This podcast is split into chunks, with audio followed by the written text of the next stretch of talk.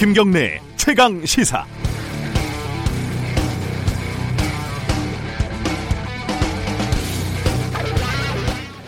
어제 국회 본회의장에서 윤소와 정의당 원내대표가 비교섭단체 대표 연설을 하던 도중에 자유한국당 의원들이 항의하다가 집단으로 퇴장하는 사단이 벌어졌습니다.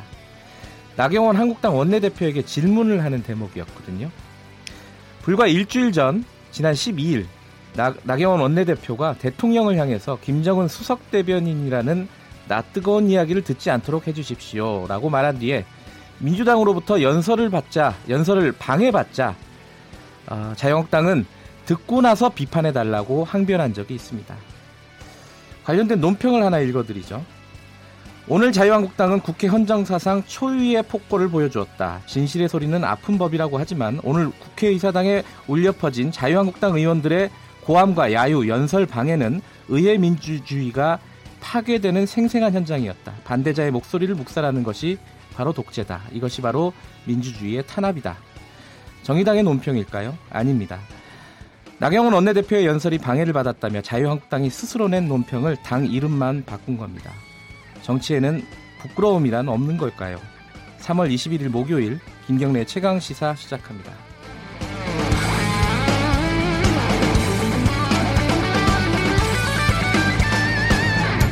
주요 뉴스 브리핑부터 가겠습니다. 고발 뉴스 민동기 기자 나와 있습니다. 안녕하세요. 안녕하십니까. 이 지진 얘기가 뜨거워요? 그 2017년 11월에 발생했던 포항 지진 있지 않습니까? 네. 인근 지열 발전소로 인해서 발생했을 가능성이 크다는 게 정부 조사 연구단의 결론입니다. 지열 발전을 위해 지열정을 굴착을 하고 물을 주입하면서 규모 2.0 미만의 미소 지진이 순차적으로 발생을 했고 그 영향이 누적이 되면서 포항 지진이 촉발됐다는 건데요. 네. 지열 발전은 지하에 물을 주입한 뒤에 지열로 데우고 이때 발생한 증기로 터빈을 돌려 전기를 만드는 그런 원리입니다. 네. 4km 이상 지하에 물을 고압으로 주입하는 과정에서 지반이 약해졌기 때문에 지진의 원인이 된다는 그런 우려가 음. 학계에서 제기가 되었었는데요. 그렇죠. 아, 앞으로 소송과 집회가 줄을 이을 것으로 보입니다. 만약에 소송 참여가 포항 시민 전체로 확대가 된다면 보산 규모가 5조에서 9조 원에 이를 것이다. 이런 전망도 나오고 있습니다. 이 지열 발전소 때문에 어, 대규모 화재가 발생했, 아, 그 지진이 발생했다는 얘기는 예전부터 많이 돌았는데 이게 그렇습니다. 결론이 난 거네요. 네.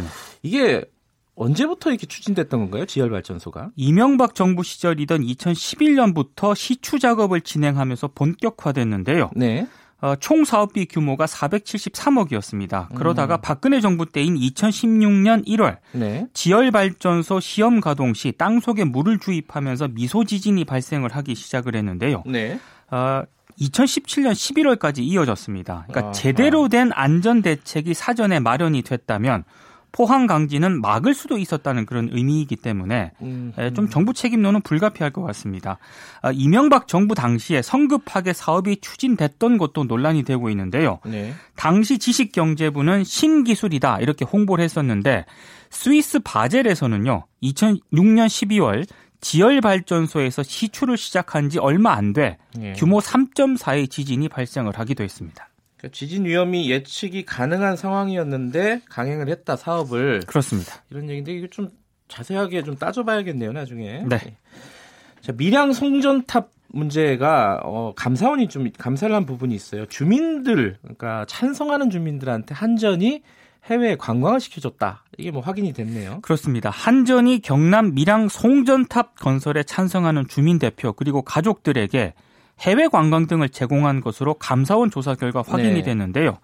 밀양 송전탑 갈등 해소 특별 지원 협의회라는 그런 단체가 있습니다. 네. 지역 주민 대표 한전, 밀양시 등으로 구성된 민관 협의체인데요.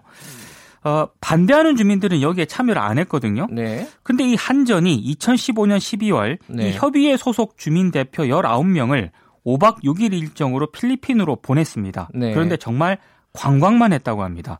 아, 필리핀 관광에는 송전탑 등의 건설 예산에 포함된 사업 관리비 3,251만 원을 사용했다고 하는데요. 네. 원래 이 감사원 조사가 어떻게 됐냐면 밀양 주민 등 1,576명이 공익 감사를 청구를 했거든요. 네. 22개 사항에 대해서 공익감사를 청구를 했는데 감사원이 19개 사항은 기각 각하를 냈습니다. 네. 그래서 밀양 송전탑 반대대책위원회가 아, 입장문을 냈는데요.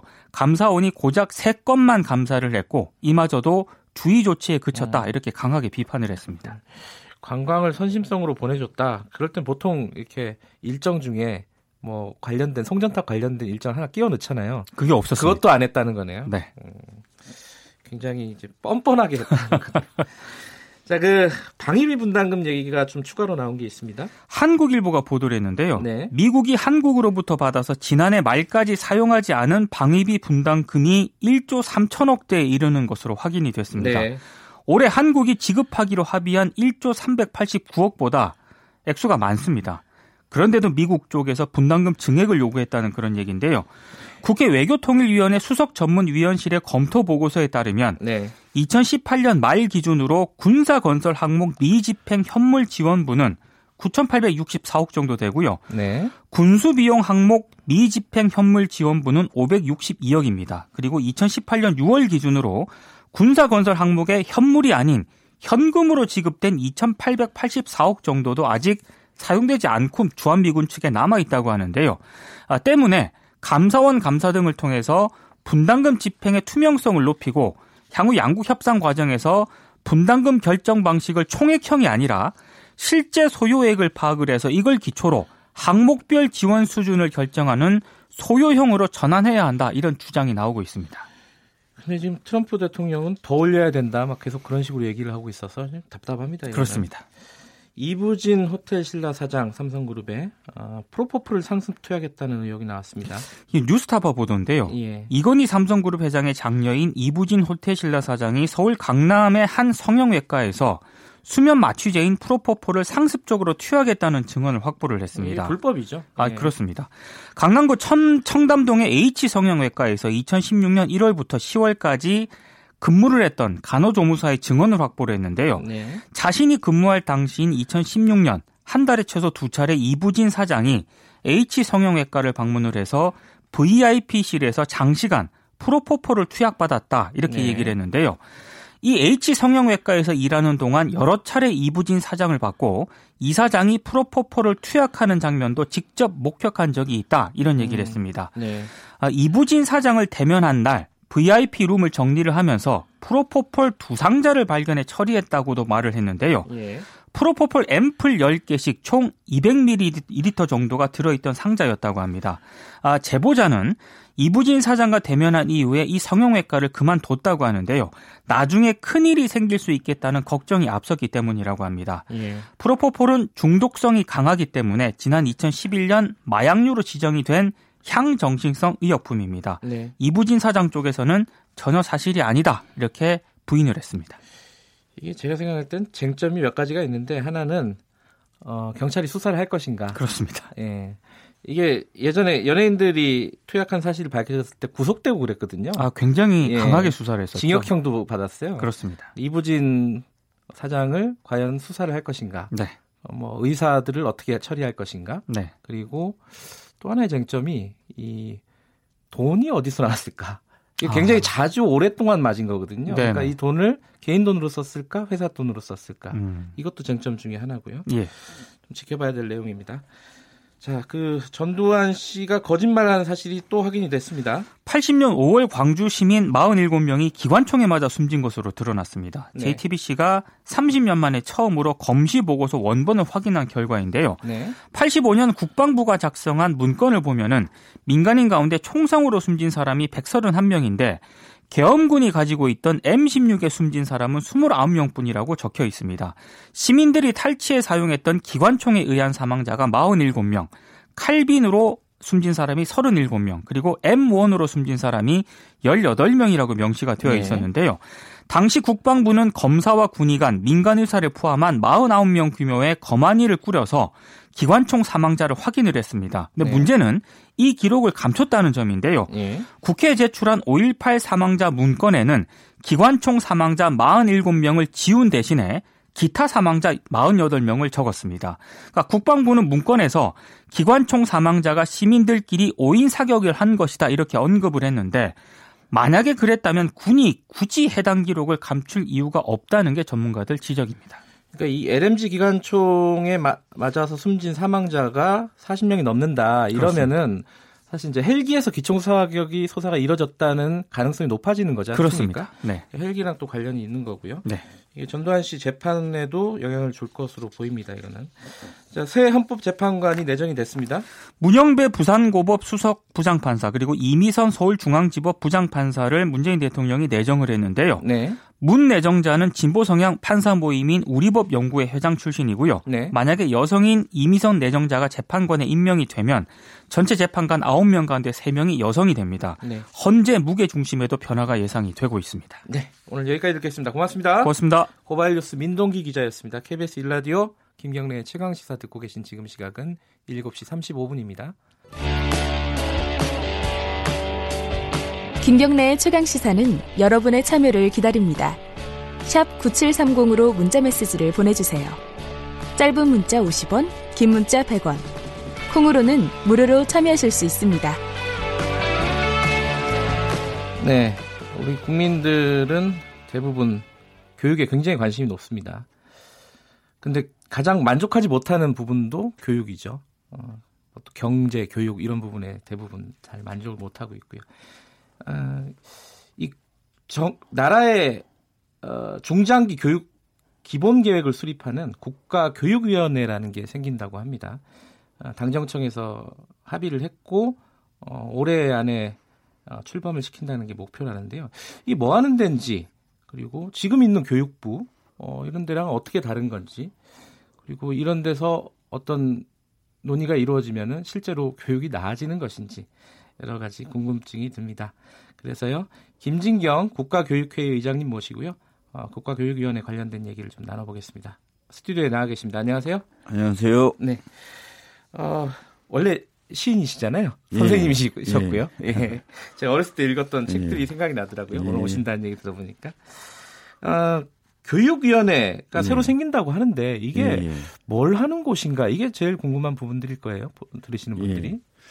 그간에 이제 지식 정보화 사회, 지능 정보화 사회로 변화하면서 네. 산업 사회 시스템 바꾸기 위해서 그 교육 계획규가 여러 번 생겼었습니다. 531 어. 교육 계획도 있었고요. 그게 이, 김영삼 정부 때요. 예, 예. 예. 근데 이제 531 교육 개혁 안의 문제는 어, 이 정책적 지향하고 예. 지향은 이제 뭐 자율 뭐 창조력을 길러주고 뭐 예. 뭐 이런 방향을 하고 있는데 시스템 그대로 안 변했다는 거죠. 산업사회 아. 중앙집권적인 이런 우리 관료 시스템이 교육 시스템 안 변했는데 예, 예. 그러다 보니까 이게 자기 모순이 발생해서 예.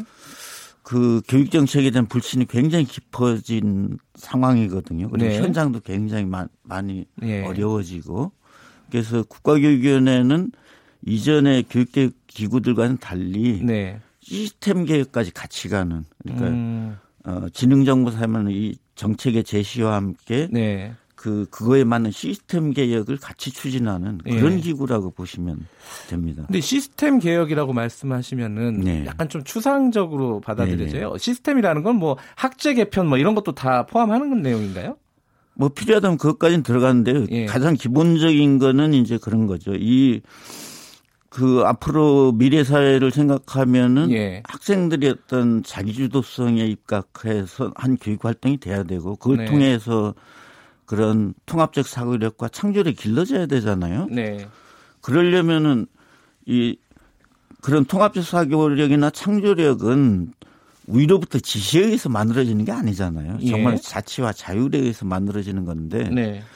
그 국가위원회 가장 우선적인 역할 중에 하나는 그 자치 분권을 실질적으로 추진시키는 음. 그런 역할이 상당히 중요한 역할이고요. 그게 예. 되면 이제 지금은 어 중앙의 교육부에서 정책 결정을 하지만은 네. 정책 결정 주체들이 다양한 다원화됩니다. 네. 그럼 이 다양화 다원화된 이 정책 주체들 네트워킹해서 거기서 큰 정책적 합의를 만들어내는 그런 역할을 하는 게 이제 국가교육위원회라고 보시면 되죠. 근데 지금도 사실 교육부가 있고 뭐 예. 시도 교육청이 따로 있지 않습니까? 예, 예. 어느 정도 자치적인 어떤 권한이 있는 걸로 알고 있는데 뭐 예. 그게 더 강화된다는 뜻인가요? 어떤 건가요? 지금 이제 교육감을 직선으로 뽑기는 하는데 네. 실질적으로 어, 법률상이나 시행령상으로 교육부가 갖고 있던 권한이 지금 이전이 안 됐습니다. 그래서 아하. 지금 법률 법률을 통한 이전은 이제 국가교육원에 만들어지면은 추진할 거고요. 지금은 예. 시행령상 이전할 음. 수 있는 권한들을 이전하는 작업들을 준비하고 있는 그런 상황입니다. 아 그래요? 예. 음, 실질적으로 직선제로 뽑긴 하지만은 예. 어, 권한이 어, 이전되지는 않았습니다. 그리고 이제 그 중요한 문제 중에 하나는 어 시도교육감은 직선으로 뽑지만은 네. 이고 밑에 교육지원청 예. 어 기초자치단체 이 단위죠. 예. 거기에 교육장은 임명이거든요. 예, 예. 임명이고 되게 임기가 1년에서 1년 반을 넘어가질 않습니다. 네. 그러다 보니까 이렇게 그 지역하고 맞물리질 않죠. 자치제 음. 취지 안 맞아서 이런 전반적인 거를 풀어내는 작업들을 음. 국가교육원회가 굉장히 중요한 사업으로 해야 됩니다. 근데 이제 예를 들어 학부모라든가 예. 예. 학생들이라든가 예. 그러면 실제로 뭐가 달라지는 건가 그러면은 예. 이게 권한이 이제 교육감 그러니까 예. 지방자치단 교육감으로 이전이 된다 이러면은 실제로 뭐가 달라지는 건가 이런 게 좀 어, 궁금해요. 그 우선 이제 지금은 네. 그 예를 들면 이제 교육 과정 예. 뭐 이런 걸 보면요. 그게 전국이 획일적으로 통일된 형태로 해서 네, 교사가 네. 그것대로 가르쳐야 되거든요. 예, 예. 근데 그게 이제 미래 체제에 잘 안 맞는 거죠. 그러면 음. 이제 자치분권이 추진되면은 궁극적으로 음. 학교 자치가 실현이 예. 돼야 되는 거죠. 그래서 예. 이 교사들이 그, 그 학교의 학생들 구체적인 삶에 맞게 정말 음. 아이들에게 그 일대일로 맞는 음. 이런 교육을 할 수 있도록 이렇게 풀어주는 네. 그런 역할을 해야 되고 그래야지만 미래에 맞는 역량을 아이들에게 네. 준비해 나올 수 있다고 봅니다. 가장 그 시민들이 관심이 많은 예, 것 예. 중에 하나가 입시제도 아닙니까? 예, 예. 입시제도도 이 교육위원회에서 좀 다루게 되나요? 어떻습니까? 그렇죠. 중장기 방향은 음. 국가교육위원회에서 결정을 하게 되겠습니다. 아 그래요? 예, 입시제도도요? 예, 예. 그러니까 단기적으로 뭐 당장 지금 수능을 몇 퍼센트 할까 이런 걸 결정하는 건 아니고요. 예, 그건 이제 교육부에서 예. 하는데. 예. 예. 근데 이제 이 교육위원회가 출범을 하려고 하는데 예. 이 정치적인 중립성 얘기가 계속 나오고 있어요. 예. 그러니까 한마디로 얘기하면은 예. 현 대통령이나 정부 예. 여당이 예. 너무 많은 위원들을 추천할 예. 권한을 갖고 있다. 예. 그래서 정권이 내 좌지우지될 예. 가능성이 있다라는 우려가 있습니다. 이거 어떻게 좀 보완을 해야 될까요? 정치 중립성을 훼손될 우려 이거에 반대편에는 국가교육위원회가 아무것도 결정하지 못 논란을 벌일 우려 이런 게 네, 반대편에 그렇죠. 있거든요. 양면이 양자를 예. 잘 조화시켜야 되는데 네. 어그 이 부분은 이제 거의 국회 추천 8명이 있잖아요. 네. 이런 부분은 저희들이 뭐 여기서 뭐 프로테이지를 얘기하거나 이건 네. 좀 무리고 뭐 그건 이제 국회에서 예. 정치적으로 좀 풀어내야 될 문제라고 생각해서 현명하게 결정을 내리시라고 봅니다. 아, 그래요. 아니 이제 예. 큰 틀에서 보면은 어 예. 이게 지금 원래 이제 중장기 계획을 세우는 거 아닙니까? 예, 예, 적어도 그렇죠. 10년 이상의 예, 계획을 세우는 건데 지금 정부의 입김이 너무 많이 들어가는 게 과연 합리적인 것인가? 뭐 좀 초당적이고 어, 비정치적이어야 되지 않느냐라는 목소리가 일부 있습니다. 그러니까 그런 우려를 어떻게 불식시킬 것인가 이걸 좀 여쭤보고 싶어서요. 저는 일단 그 국회에서 협상 과정에서 네. 뭐 과반을 넘는 부분을 조정한다든지 이런 가능하다고 보거든요. 네. 그 정도를 조정하면은 근데 이제 지금은 그 교육적인 결정관이 중앙에 집중돼 있기 때문에 정권이 네. 바뀔 때마다 이게 막 왔다 갔다 하는데 네, 네. 그거 자체가 분권이 추진돼 버리면은 예. 그 결정 주체들이 다양 다원화되기 때문에 네. 지금처럼 이렇게 정권이 바뀔 때마다 정치 왔다 갔다 하는 그런 일은 굉장히 줄어들 겁니다. 알겠습니다. 이 교육위원회 관련해서는 한 가지만 더 여쭤볼게요. 예. 학부모들이 참여할 수 있는 길은 예. 지금 없지 않습니까? 그죠? 위원으로 참여한다거나 이런 건 없고 또, 예. 어, 뭐, 일부 선진국에서는 학생들도 참여한다 예. 이런 어떤 예. 위원회 예. 이런 얘기도 있, 들었는데 예. 그런 길은 안 열립니까 혹시? 그 이제 그 학부모 학생 부분은 네. 지금 이제 어, 참여부는 자문기구가 있거든요. 네. 자문기구는 어떤 직접민주주의 요구를 수렴하는 이걸 예. 굉장히 활성화시키는 게 성패의 관건이라고 보이는데요. 네. 그걸 통해서 수렴을 할 예정이고요. 예.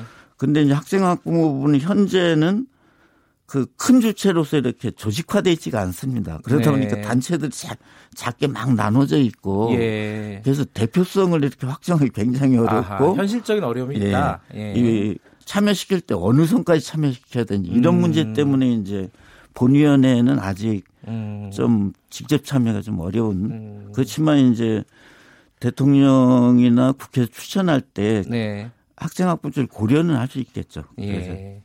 알겠습니다. 사실 이제 이 교육위원회 같은 경우는 어 시스템에 대한 얘기이기 때문에 예. 어 청취자분들이 좀 어렵게 생각이 예. 좀 멀리 예. 먼 얘기다 예. 이런 느낌이 예. 있을 것 같은데 모신 김에 사실 입시 얘기를 좀 여쭤봐야 될 것 같아요. 이게 피부에 가장 와닿는 얘기 중에 하나니까요. 뭐 스카이캐슬 이런 거 보셨잖아요. 네. 이 우리나라 교육 지금 입시 제도도 사실 지금 그 지금 계신 교육위원회에서도 어 아니 교육 국가 교육 회의에서도 이제 네. 제안을 한 상황이고요. 2022년 입시를 제안하신 거죠. 예, 그, 그 공론 예. 조사를 의뢰 받아서 그 결과를 내서 이렇게 교육부에 근데 지금 정부의 입시 제도에 대해서 굉장히 불신이 많아요. 예. 좀큰 틀에서요. 뭐 구체적인 얘기는 할 시간은 없을 것 같고 예. 큰 틀에서 어떤 방향으로 좀 가야 되는지 이런 부분에 대한 생각을 좀 말씀해 주셨으면 좋겠어요. 그 입시 제도는 단기적으로 하려고 하면은 네. 그 갈등이 해소가 안 됩니다. 당장 이해관계 문제로 보기 때문에 그래서 네. 이제 국가교육위원회에서는 그렇지만은 10년, 10몇 년 뒤를 얘기하면은 네. 그 교육적인 어떤 합의를 만들어낼 수도 있거든요. 그래서 네. 중장기적인 로 이렇게 문제를 풀어 가려고 이제 하고 있고요. 네. 그런 문제를 풀어가려고 할 때 이제 방향에서는 두 가지가 해결이 돼야 된다고 보는데 우리나라가 그 지금 대학 진학률이 거의 70%막 네. 넘어가는데 그이 입시제도나 이런 시스템들은 엘리트주의 교육으로 돼 있거든요. 네. 그러니까 엘리트주의 교육은 어 영재니까 모든 걸 다 잘해야 돼. 이게 예. 엘리트주의 교육입니다. 네. 근데 이제 70% 이상 진학력이 이게 대중교육이기 때문에 네. 그 아이들이 정말 자기가 이렇게 관심 갖고 뛰어난 부분, 네. 이 부분을 잘하게 만들어주고 그걸 키워주는 이런 방향으로 어, 가야 되거든요. 그런 점에서 이제 그런 방향에서 어, 좀 문제를 풀어가야 되고 그 다음에 이제 하나가 그 2000년대 정도를 분기점으로 우리 사회의 실제적인 교육의 중심 문제가 저는 바뀌었다고 봅니다. 예. 그 이전엔 정말 과열 입시 경쟁 문제였을 건데 그 뒤에는 그 대부분의 시간이 지나면서 50% 60% 70% 아이들이 네. 자기 정책 형성이 안 돼서 아무 이유 없이 교재를 아하고 입 벌리고 앉아 있어요. 예.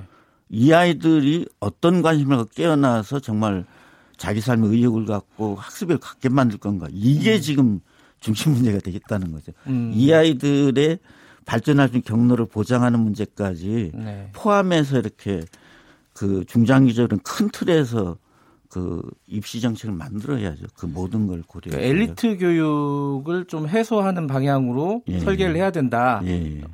아, 이게 참 말은, 말은 쉬운데 이게, 아, 말도 어려운 거네요.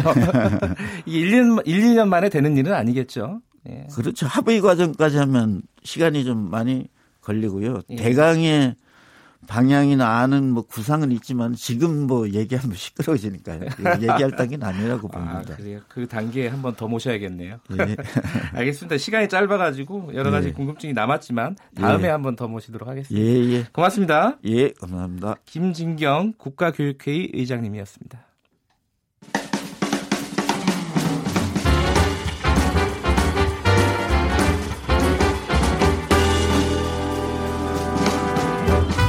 여러분의 아침을 책임집니다.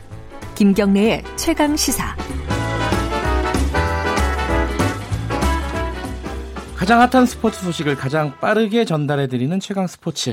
오늘도 KBS 스포츠 취재부 김기범 기자 나와 있습니다. 안녕하세요. 안녕하세요. 주말에 빅 경기들이 많습니다. 내일부터네요? 네. 금요일부터 금토일 예. 3일을 놓고 봤을 때 네. 스포츠 기자들이 가장 바쁜 한 주가 되지 않을까. 아, 스포츠 기자들은 주말이 잘 없겠어요, 이제는. 네, 저희도 뭐 순환 근무하고 있고요, 주말마다. 예. 이번 주말은 특히 바빠가지고 지원 네. 근무를 받아야 될 판입니다. 그 정도예요? 네, 내일 네. 축구 A매치 볼리비아전 열리고요. 네. 토요일에는 프로야구 드디어 개막합니다. 아, 예.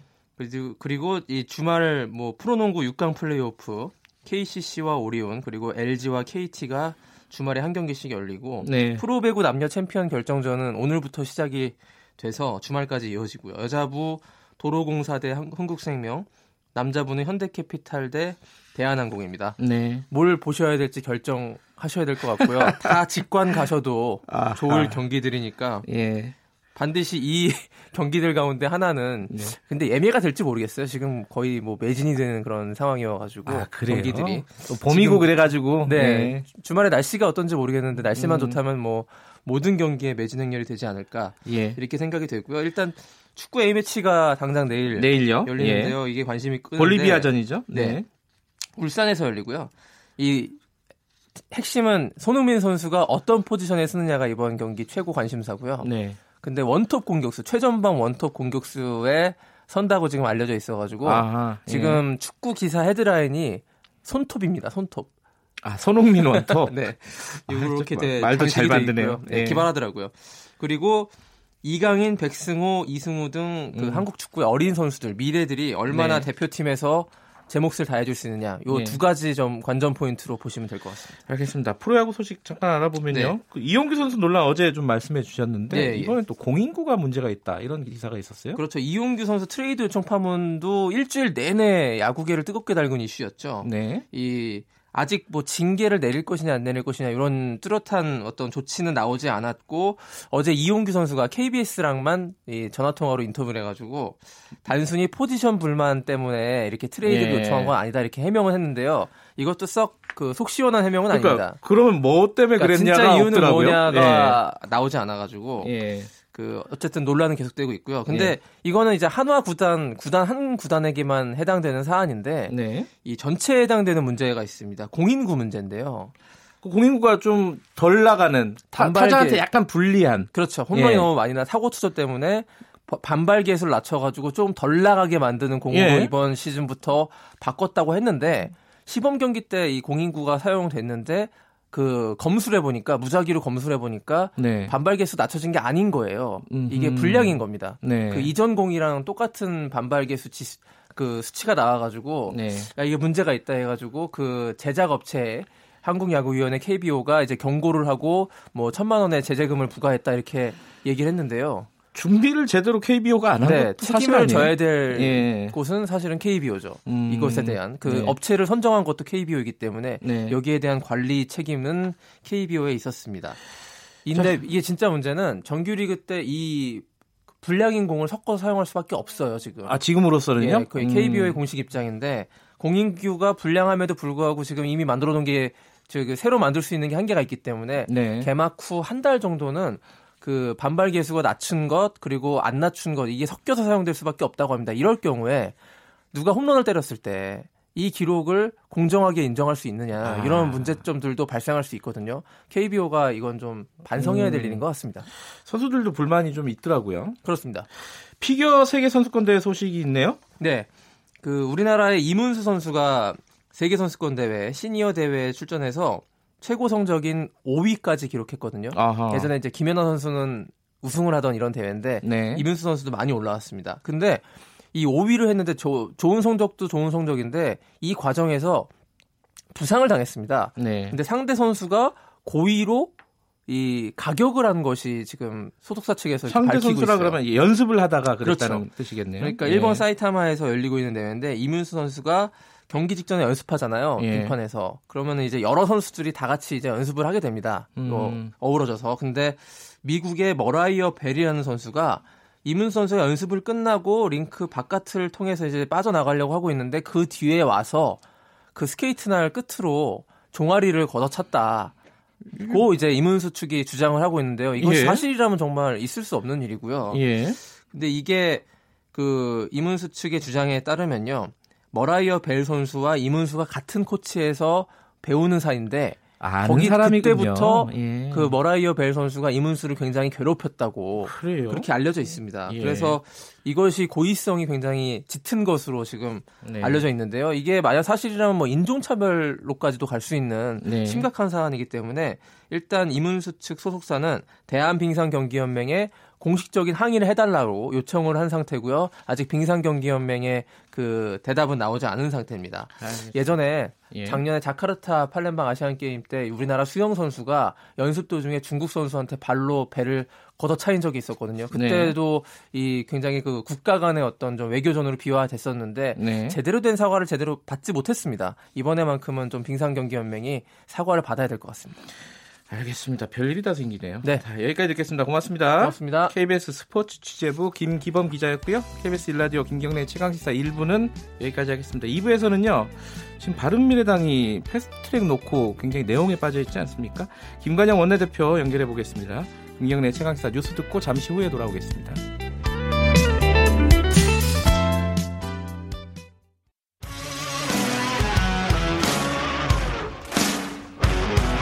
탐사보도 전문 기자 김경래 최강 시사.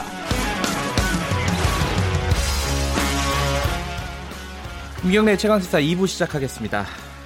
국회 상황이 이게 좀 어렵습니다. 패스트트랙 가느냐 마느냐 이거 갖고도 시끄러운데 캐스팅 보트를 진 바른미래당이 파열음이 큽니다. 어제 긴급 의원총회를 열었는데요. 어, 최종 결론을 내리지 못한 것 같아요. 자세한 내용 들어보겠습니다. 바른미래당 김관영 원내대표 연결돼 있습니다. 안녕하세요. 네, 김관영입니다. 어제 의원총회 한 5시간 하셨다면서요? 예, 그렇습니다. 결론이 어떻습니까? 간단하게 좀 결론을 말씀해 주시면. 뭐 결론은 저희 당의 선거법은 이 협상이 끝났고요. 네. 결국 공수처법과 검경수사권 조정안에 대한 단일안을 만들어내야 되는데 네. 그 부분에 관해서 어 저희 당의 최종안을 네. 얘기를 하고 네. 그것이 관철되지 않으면 더 이상 패스트트랙은 진행하지 말자. 음. 에, 그리고 만약에 그것이 관철되면 세계법을 같이 패스트트랙 하는 것을 기본으로 한다. 네. 에, 이제 이렇게 기본 입장은 정했고요. 예. 그래서 저희 당의 안을 에, 어제 의원들 전체 모인 자리에서 어, 안으로 정해서 그것을 이제 밝혔습니다. 저희 당 안을. 네. 네 지금 그런 상황입니다. 그래 이제 그, 민주당의 예. 반응을 기다리고 있는 상황이죠. 근데 공수처법하고 검경 수사권은 조금 이따 여쭤보고요. 예. 지금 패스트트랙 자체가 안 된다고 주장하시는 바른미래당 의원분들이 있지 않나요? 그러니까요. 네. 저희 당에는 이 선거법은 그동안 국회 관행이 네. 한 번도 어, 일방 처리한 적이 없다. 네네. 다 합의 처리가 돼 있기 때문에 네. 네이 부분을 패스트트랙으로 절차를 진행하는 것 자체가 문제가 네. 있다. 네. 라고 반대하시는 분들이 유승민 대표를 비롯한 몇 분이 그렇게 생각을 하고 계시고요. 예, 있죠. 예. 예, 또 어떤 분들은 선거법 하나만을 패스트트랙 하는 거는 몰라도 네. 거기다가 공수처법하고 검경 수사권 조정안을 왜 연계해서 같이 동시에 패스트트랙을 하려고 하냐. 네. 그래서 동시에 하는 것은 또 반대한다. 네. 또 이렇게 말씀하시는 분도 계시고 뭐 여러 가지 다양한 이유들이 있습니다. 근데 어쨌든지 간에 최종적으로 어제 토론을 다 마치고 네. 나서 당이 여러 가지 이런 많은 의견들이 있지만 그래도 최종적으로 뭔가 의사결정을 해서 하나로 가야 되지 않겠냐. 네. 이제 정병국 의원님께서 저희 당의 최다선 의원이신데 네네. 정 의원님께서 소위 중재안 비슷하게 내셨어요. 음. 그래서 이 공수처법안과 검경수사권 조정안에 대해서 우리 당의 당론을 정해서 던지고 네. 그것에 대해서 저쪽이 받는다고 하면 그 다음에 패스트트랙을 하더라도 예. 만약에 못 받으면 더 이상 진행하지 말자 음. 이거를 명확하게 하자 이렇게 얘기를 한 거죠. 그건 예. 이제 지금 말씀하신 부분은 그 당에서 결론 결론이 난 거고요. 그죠? 네, 네. 예. 그러면은 어, 패스트트랙에 반대하신 분들 어제 뭐 중도 퇴장하신 분들도 있잖아요. 의총하면서. 예, 예. 반대하시는 분들과는 관계없이 패스트트랙은 계속 밀고 나간다. 이렇게 보면 되겠어요, 일단은. 아니 이제 저희가 이 저희 당 안에 대해서 공수처 법안에 대해서 안을 냈는데 네네. 그거를 민주당이 못 받겠다고 하면 더 이상 패스트트랙 뭐 진행을 음. 못 하는 거고요. 네. 만약에 그거를 다 받는다 그러면 네. 이제 패스트 절차, 패스트트랙 절차를 진행하는 것으로 생각하면 되는 거죠. 근데 지금 공수처법하고 검경 수사권 같은 경우에요. 예. 특히 이제 공수처법 같은 경우는 민주당 안 하고 많이 다릅니다. 그죠? 그러니까 이제 어제 저희가 제안한 안들이 예. 자유한국당에서 주장하는 그런 걱정들까지 네. 소위 야당에서 걱정하는 안들을 저희가 다 사실 좀 포함을 했습니다. 네. 야당에서는 공수처가 설치가 되면 또 다른 공용 부서가 생겨서 네. 무소불위의 권력기관을 대통령이 좌지우지하면서 어, 이렇게 또 할 거다. 네. 이런 걱정들이 있기 때문에 그 공수처장을 임명하는 단계부터 네. 철저하게 통제가 되어야, 되어야 한다. 네. 그다음에 두 번째는 또 그 기관에 지금 검경 수사권의 기본 원칙은 검찰에는 기소만 하고 네. 1차적인 수사는 경찰로 넘기자라고 하는 것이 기본적인 취지 예. 아닙니까? 예. 그렇기 때문에 공수처도 어, 수사와 기소를 분리해서 네. 어, 수사 기소를 둘 다 다 공수처에 두는 것은 지나치게 공수처의 힘이 세지기 때문에 공수처는 수사만 하고 네. 기소는 검찰로 넘기자라고 네. 하는 것이 이제 저희 당 안인데요. 예. 뭐 이거를 이제 뭐 민주당에서 사실은 그동안 비공식적으로 이거는 도저히 받을 수가 없다 이렇게 사실 얘기들을 해온 상황인데 그, 러니까요 그것 때문에 여쭤보는 건데요. 예예 예, 예. 뭐 어쨌든지 저희 당은 적어도 이것이 관철되지 않으면 더 이상 음. 논의를 진행해 나가지 말자라고 당의 의견을 모았기 때문에 네. 저도 뭐 원내대표로서 어 이 당의 많은 의원님들의 의견을 존중할 수밖에 없는 상황이기 때문에 그렇습니다. 네. 근데 예, 예. 이 공수처법 같은 경우는 뭐 디테일이 많이 다르지 않습니까? 지금 말씀하신 것처럼 기소권 같은 경우도 그렇고요. 근데 이런 예, 예. 것들이 민주당하고 네. 만약에 합의가 안 된다면은 예. 이 공수처법 같은 것들을 제하고 그냥 네. 선거법만 패스트트랙으로 올릴 수도 있는 거 아니에요? 그것도 가능해요? 그럼 바른미래당 입장에서는? 아 저희 당은 뭐 선거법만 패스트트랙 만약 그런 상황이 된다고 하면 네. 뭐 저희 당에 다시 의논을 해봐야 되겠습니다만은 네. 저희 당의 이제 일부 의원님들은 선거법은 그래도 여전히 패스트트랙 하나만 하더라도 죽어도 안 된다는 의원들이 일부 계시고 예. 또 어떤 의원님들은 그 선거법만 패스트트랙하는 것을 찬성하는 의원님들도 계시고 하기 때문에 예, 예. 그, 런 상황이 되면 다시 의견을 모아봐야 될 것 같습니다. 근데 이게 의견 모으는 게요. 지금 예. 김관영 대표님께서 예. 이 당론 수렴 절차가 의무는 아니다 이런 말씀을 하셨어요. 네. 그러니까 그 이 말이요. 예, 예. 이 말이 마치 이제 어떤 오해를 불러일으키는데요. 네. 당론 수렴 절차가 의무는 아니다 이 말이 예. 마치 당의 의견 수렴을 하는 그런 절차를 생략하겠다. 네. 마치 뭐 의무는 아니니까 내 마음대로 하겠다. 네. 뭐 이렇게 오해를 하는데 그런 말은 전혀 아니고요. 예. 여기서 말하는 당론이라고 하는 것은 저희 당의 당헌에 나와 있는 네. 공식적인 당론 의결 절차가 있습니다. 네. 그것이 소위 재적 의원의 3분의 2 이상의 찬성으로 네. 정하는 사항이거든요. 네. 저는 그 사항에 해당되지는 않는다. 음. 라는 얘기지. 제가 지금까지 철저하게 모든 협상을 앞두고 또는 협상 직후에 모든 사항을 의원총회를 통해서 보고하고 또 의원님들한테 협상에 관한 권한을 위임받고 하는 절차는 계속 진행을 해왔습니다. 네. 그렇기 때문에 저도 마찬가지로 지금 현재 협상 중인데 협상이 어느 정도 더 이상 진행이 안 된다. 그러면 그 상황을 가지고 또 의원님들한테 다시 보고를 해서 네. 하후에 앞으로 어떻게 진행할 건가를 보고 드리고 또 지침을 받아야죠. 근데 이게 어 민주당 입장에서는 그렇게 보일 수도 있을 것 같아요. 그 바른미래당에서 이게 패스트트랙에 올리기가 어려우니까 당내 사정 때문에 이 공수처법이나 이런 것들을 내밀고 결국 안 될 것이다.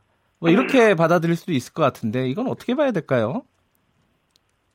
아, 뭐 거꾸로 생각하면 민주당에서는 뭐 그렇게 생각할 수도 있을 것 같습니다. 네. 그렇기 때문에 뭐 그러나 그럼에도 불구하고 민주당이 정말로 이것을 해야 되는 일이라고 생각을 한다면 네. 다소간의 당초에 민주당의 안과는 좀 다른 네. 에, 바른미래당의 요구를 받아들이는 것이 는 맞다고 생각하고 예. 그리고 바른미래당이 요구한 것이 저는 개인적으로 절대 무리가 아니라고 봅니다. 네. 왜냐하면요 공수처장을 임명할 때 지금 추천 공수처장 추천위원회를 7명으로 구성하게 되어 있는데요. 네. 대부분 이제 뭐 에, 공수처장을 법무부 장관, 법원 행정처장, 대한변협회장 이렇게 세 명을 구성하고요. 네. 나머지 네 명은 정치권에서 추천하도록 되어 있습니다. 네. 그래서 그 일곱 명으로 구성되는데 저는 일곱 명 중에 적어도 어느 일방적인 편향적인 인사를 방지하기 위해서 5분의 3 이상의 추천을 얻어야 된다. 예, 예. 그러면 7명 중에 5명 이상이 찬성해야지만 이게 되는 것이거든요. 예. 그러면은 거꾸로 얘기하면 3명이 반대하면 공수처장 임명이 안 됩니다. 네네. 그래서 저는 3명은 적어도 야당의 추천 몫을 달라는 얘기입니다. 네네. 그래서 야당에서 야당의 전원이 만약에 반대한다면 그 사람은 적어도 어, 추천을 공수처장으로 추천이 안 되도록 네. 하는 장치는 마련해달라는 얘기입니다. 예. 예. 그거는 좀 논의 상황을 지켜보면 될 것 같고요. 예, 예. 근데 이제 패스트 트랙이 어찌됐든 추인이 안 된다. 불발이 된다 이러면은 그 김경영 원내대표께서 의원직 아 의원직이 아니라 죄송합니다. 자 원내대표직을 사퇴하겠다 이런 말씀하셨잖아요. 예, 저는 뭐 그동안 예, 바른미래당, 민평당, 네. 정의당과 함께 네. 오랫동안 선거제 개혁을 주장해왔고요. 네.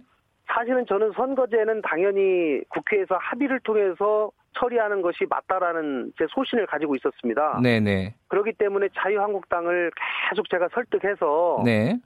어, 작년 12월 15일에 합의문을 발표를 했거든요. 네.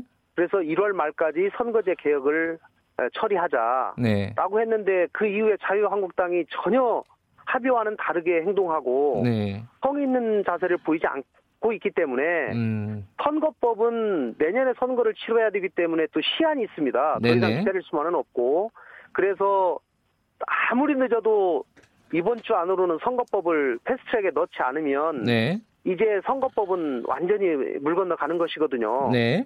그래서 저는 패스트트랙에 어쩔 수 없이 넣지만 패스트트랙이 최종적으로 법안을 의결하는 절차는 아니지 않습니까? 그렇죠. 네. 그렇기 때문에 패스트트랙에 넣어놓고 자유한국당을 설득해서 반드시 합의 처리를 하자라고 하는 것이 제 생각입니다. 네네. 그런데 여기서 패스트트랙조차도 넣지 않는다고 하면 네. 이거는 그냥 물 건너가는 것이거든요. 예. 예. 그렇기 때문에 패스트트랙에 일단 절차에 돌입해 놓고 330일이라는 시간이 있으니 그 기간 안에 국회가 이 부분을 충분히 저는 합의해서 처리할 수 있다고 저는 생각을 합니다. 그러니까 그 정도로 중요한 거기 때문에 원내대표직을 걸겠다 이런 뜻으로 받아들이면 네, 되는 건가요? 그런데 제가 그리고 그 방향으로 선거제 개편을 위해서 계속 노력을 해오고 예. 불가피하게 패스트트랙을 하겠다고 이렇게 쭉 해왔는데 만약에 이것이 하지 않, 되지 않는다면 저는 당연히 정치적 예. 책임을 지는 것이 에, 맞는 처신이다라고 생각을 하고 있습니다. 근데 좀 딜레마가요. 어, 네. 이 패스트트랙에 올라가면은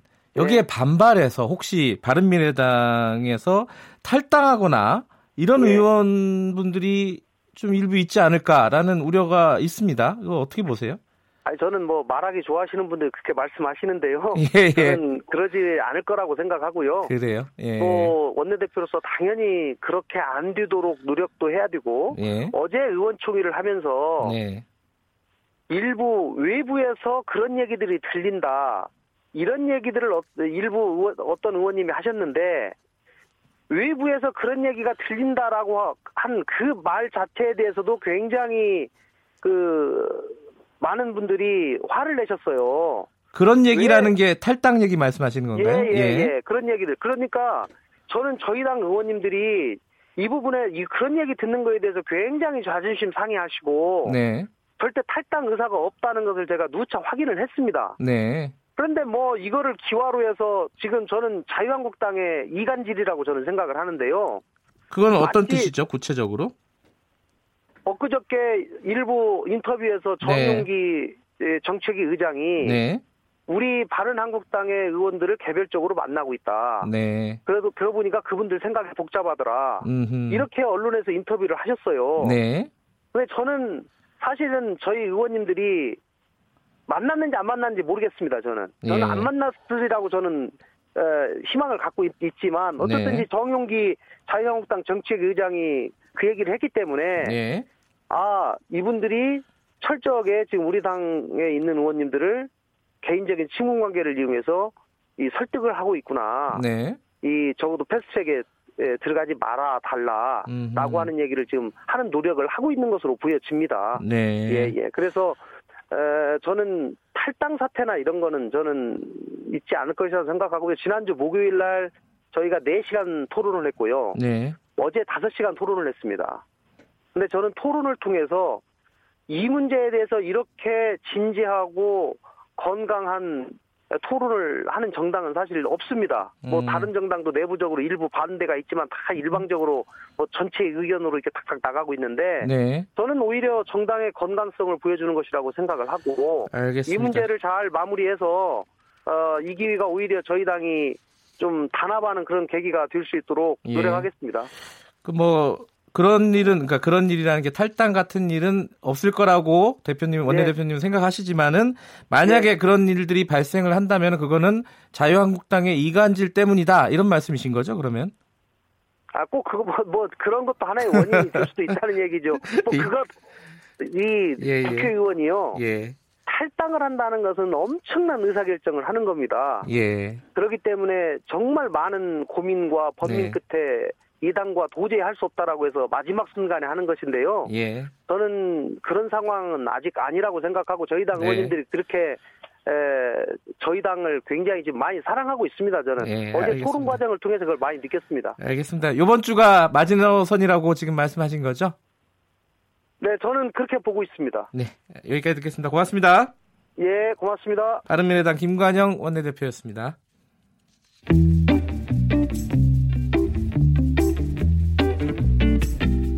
여러분께서는 지금 뉴스타파 김경래 기자가 진행하는 KBS 일라디오 김경래의 최강 시사를 듣고 계십니다.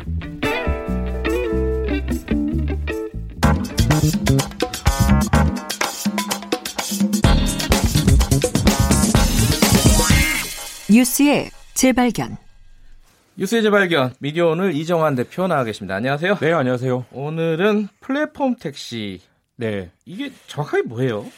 이게 카카오가 택시 업계와 손잡고 브랜드 택시 서비스를 내놓은 건데요. 네. 이 웨이고 블루, 웨이고 레이디라는 이름입니다. 좀 이름도 어렵죠. 어렵네요. 예. 카카오와 손을 잡았다고 해서 플랫폼 택시라고 합니다. 네. 그동안 카카오가 택시 업계를 뭐 이렇게 죽인다 그런 얘기들이 많았죠. 네. 이제 어떻게 이제 화해 제스처를 내민 거죠. 적과의 동침. 예. 일단 콜비를 3천 원을 추가로 받습니다. 그래서 기본 요금만 나오는 거리를 가도 어, 3,800원이 기본 요금인데 여기 네. 3,000원이 더 붙어서 6,800원이 된다는 거죠. 어, 좀 비싸네요. 네, 그래서 대신 카카오 택시와 달리 목적지가 표시되지 않습니다. 그러니까 아하. 콜을 받을 때 예. 어디 가는 손님인지 모르고 일단 받는 거죠. 예. 그러니까 여의도에서 여의나루역까지 한 5분도 안 되는 거리를 가더라도 일단 호출만 하면 무조건 온다는 거죠. 아, 어디 갈지 모르고 오는군요. 네네. 그리고 아. 승차 거부가 없다. 이게 가장 큰 음. 장점이라고 할 수 있는데요. 예. 그러니까 가장 가까운 곳에 있는 그 택시를 무조건 강제 배차를 시키는 겁니다. 웨이고 블루하고 웨이, 웨이고 레이디는 뭐가 웨이고 다른가요? 레이디는 이제 여성 운전자가 아 네. 그렇군요. 자, 그 이게 3천 원 네. 비싼 거는 좀 약점인 네네. 것 같은데 잘 될까요? 어떻게 전망이 어떻습니까? 아, 이 방송 들으시는 분들 중에도 택시 운전하시는 분들이 많이 있을 많으실 겁니다. 그렇죠? 예. 이 택시 기사 입장에서는 이 산악금이 굉장히 괴롭죠. 네. 이건 산악금이 없습니다. 이게 중요한 포인트죠. 음흠. 그래서 주 52시간을 일하면 월급이 260만 원 정액으로 나온다고 합니다. 아하. 그러니까 손님을 더 받으려고 난폭 운전을 하거나 뭐 먼 거리를 가려고 승차급을 할 이유가 없는 거죠. 네. 일단 콜이 오면 받는다. 그리고 일하는 시간만큼 급여를 준다. 이게 중요한 차이고요. 네. 그게 가능하기 때문에 이게 있기 때문에 그러니까 승차급을 하지 않고 손님들 받을 수 있게 되는 거죠. 음. 근데 좀 이해가 안 되는 건 승차거부는 네. 원래 불법이잖아요. 그렇죠. 예. 이게 돈을 내면 불법하지 않겠다라는 의미처럼 들리는데요. 예. 지금까지는 사실 승차 거부까지 아니라도 이 가까운 거리 갈 때 좀 미안해지거나 좀 그 서로 불편한 그런 게 있죠. 그런 게 있습니다. 짜증을 내시는 네. 기사분들도 계시고요. 근데 이 택시는 어차피 월급제니까 가까운 거리 가거나 먼 거리 가거나 열심히 운전만 하루 종일 하시면 월급이 음. 나오기 때문에 기사님들도 불만이 없겠죠. 네. 이게 사실 이재용 씨 다음 창업자죠. 예. 이분이 타다를 만들었는데 이 타다에서 얻은 경험을 만든 그런 서비스라고 합니다. 네. 이 타다도 지금 시간에 따라 고정급여를 주죠. 음. 택시 기사들이 어, 기사님들이 산악금 압박에서 자유로워지니까 좀 더 친절해지더라라는 그런 경험을 얻었고 그걸 이번에 웨이고에서 일반 택시까지 확장한 게 되겠습니다. 그 타다도 잘 모르시는 분도 있을 것 네네. 같고요. 네. 타다는 그러니까 어, 이 11인승 승합차로 서비스를 합니다. 그러니까 그렇군요. 그러니까 엄밀히 말하면 이건 택시는 아니다. 그리고 음. 이게 또 재밌는 게 어, 기사가 달린 렌트카 서비스입니다. 아, 그렇군요. 어, 타다를 타고 나면 나중에 렌트카 영수증이 나와요. 그러니까 예. 이제 택시가 아니라는 아니라고 주장을 하고 있는 거죠. 실제로는 예. 택시하고 거의 비슷합니다. 예. 일단 지나가는 차를 손, 손을 흔들어서 탈 수는 없고요. 예. 무조건 콜로 불러야 되고. 아하. 기, 어, 규제를 피하기 위해서 11인승 승합차로 서비스를 하고 있는데요. 그래서 네. 택시가 아니고 불법 영업도 아니다라고 주장을 하고 있습니다. 예. 실제로 어, 아직 합법이고요. 예. 카카오가 카풀 서비스를 내놨다가 이 기사들 반발 때문에 접은 적도 있죠. 네. 카풀이라는 건 출근길에 뭐 방향이 맞으면 태워주는 게 아니라 이게 사실상 유사 택시 서비스다. 예. 개인 차량을 가지고 택시 서비스를 하고 있다라는 비판이 많았는데 예. 이게 허용되면 차 있는 사람들이 카풀을 핑계로 허가받지 않은 택시 영업을 하지 않겠느냐 그런 음. 논란이 있었습니다. 그러니까 타다나 카풀이나 이게 그 택시 업계를 굉장히 위협하고 있는 상황인 거죠. 그 카풀을 제한을 하면서 플랫폼 택시라는 게 나왔는데 네네. 이게 뭐 뭐가 어떻게 다른지 정확하게는 잘 모르겠어요. 그러니까 택시 업계 반발이 심하니까 일단 예. 택시 업계와 손잡고 가겠다라는 건데 예. 이 어 콜이 들어오면 무조건 받는다. 강제 음. 배차와 고정 월급제 이게 가능한 게 이 카카오 택시의 그런 서비스 그리고 그 기술력이 있기 때문입니다. 네. 그동안 택시 회사들이 산악금을 없애려고 몇 번 시도를 했지만 이게 잘 안 됐던 건 네. 낮에 택시 기사들이 제대로 일을 하느냐 월급만 받고 어디 뭐 어디서 낮잠 자는 거 아니냐라는 그런 의심이 음. 있었던 거죠. 그래서 네.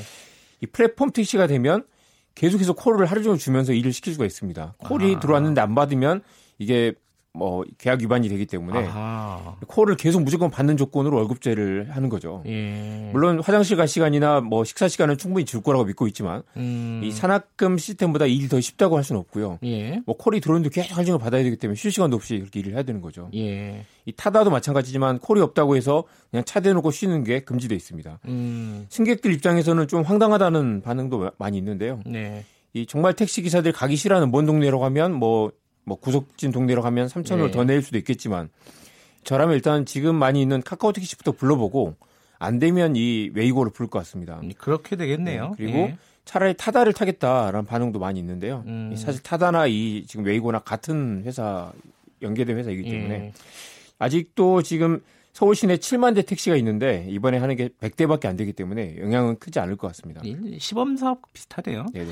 정부에서도 이게 지원을 하고 있는 사업인 것 같아요. 네, 김현미 장 국토교통부 장관이 나와서 기념 촬영까지 하면서 굉장히 네. 뭐 어, 이 칭찬을 했습니다. 이러한 도전이 값지고 반갑다. 규제 음. 개선으로 지원 아끼지 않겠다라고 말했는데요. 네. 그동안 계속 한국판 우버 서비스를 만들어야 된다. 그리고 산악금 없애고 월급제로 가야 된다라고 주장해 왔는데 이게 세금도 안 들이고 요금도 안 올리면서 자발적으로 월급제가 되니까 환영하겠죠. 음. 근데 이게 뭐 한국판 우버라고 할 수는 없습니다. 일단 우버는 일반인들이 승용차를 들고 나와서 영업을 하는 건데 네. 지금 일단 어, 회사 택시까지 이걸 약간 도입을 한 거죠. 그래서 예. 이 프리미엄 콜 택시 정도의 의미라고 할 수 있을 것 같고요. 예. 아직 타다도 어, 택시 시장이 들어오지 못했고 카풀도 출퇴근 시간에만 제한됐기 때문에 여전히 택시 회사의 그 진입 장벽이 높은 그런 상황입니다. 한국판 이게 지금 한국이 택시비가 굉장히 싸지 않습니까? 그렇습니다. 여기서 좀 문제가 출발하는 게 예. 아닐까라는 생각도 들어요. 사실 이번에 그 웨이고도 3천 원을 더 낸다는 게좀 예. 돈을 더 내면 고급 서비스를 하겠다는 거라서 이게 네. 장기적으로 택시 요금이 오르거나 택시 요금이 올라야 또 한국법 오버 서비스가 가능하게 되겠죠. 그런 예. 측면도 있습니다. 이게 앞으로 어떻게 될까요? 이런 유사 서비스가 굉장히 많이 늘어나겠죠. 그렇습니다. 계속 늘어나고 있죠. 경계를 허무느냐 마느냐가 중요한 관건일 텐데 네. 이번에 그 플랫폼 택시는 경계를 오히려 더 강화하는 성격이 있는 것 같습니다. 음. 택시는 택시만 해야 된다. 카카오도 택시를 하고 싶으면 기존 택시 회사들과 손을 잡으라라는 그런 성격을 아. 이해할 수 있을 것 같고요. 현재로서는 여전히 정부가 택시업계, 정확히는 택시 회사들 보호에 좀 더 관심이 많은 것 같습니다. 네. 기존의 택시에 오버 시스템을 도입하는 그 기존 택시를 그대로 두고 우버에 약간 장점을 도입한 성격인데요. 예, 예. 이걸로 한국형 우버가 가능할 것인지 그리고 음. 택시에 갖는 그런 불만들이 과연 해소될 수 있을 것인지 이건 의문이고요. 그렇습니다. 이게 플랫폼 사업자만 더 강화되는 거 아니냐 이런 그렇습니다. 이 카카오 입장에서는 뭐 택시 업계 반발도 무마하고 택시 카카오 택시를 지배적인 플랫폼을 만드는 그런 전략이 되겠죠. 예. 참, 이 일이 어떻게 진행이 될지 참 여러 가지로 어렵습니다. 노동 문제도 또 발생을 할 거고요. 그렇죠.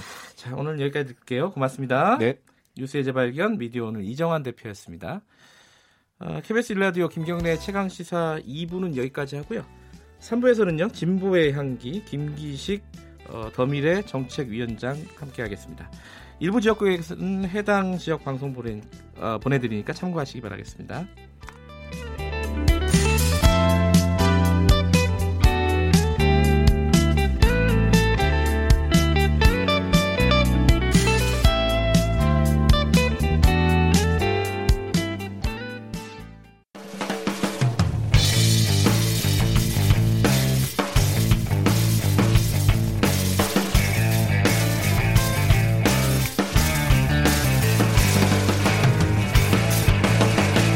김경래의 최강 시사.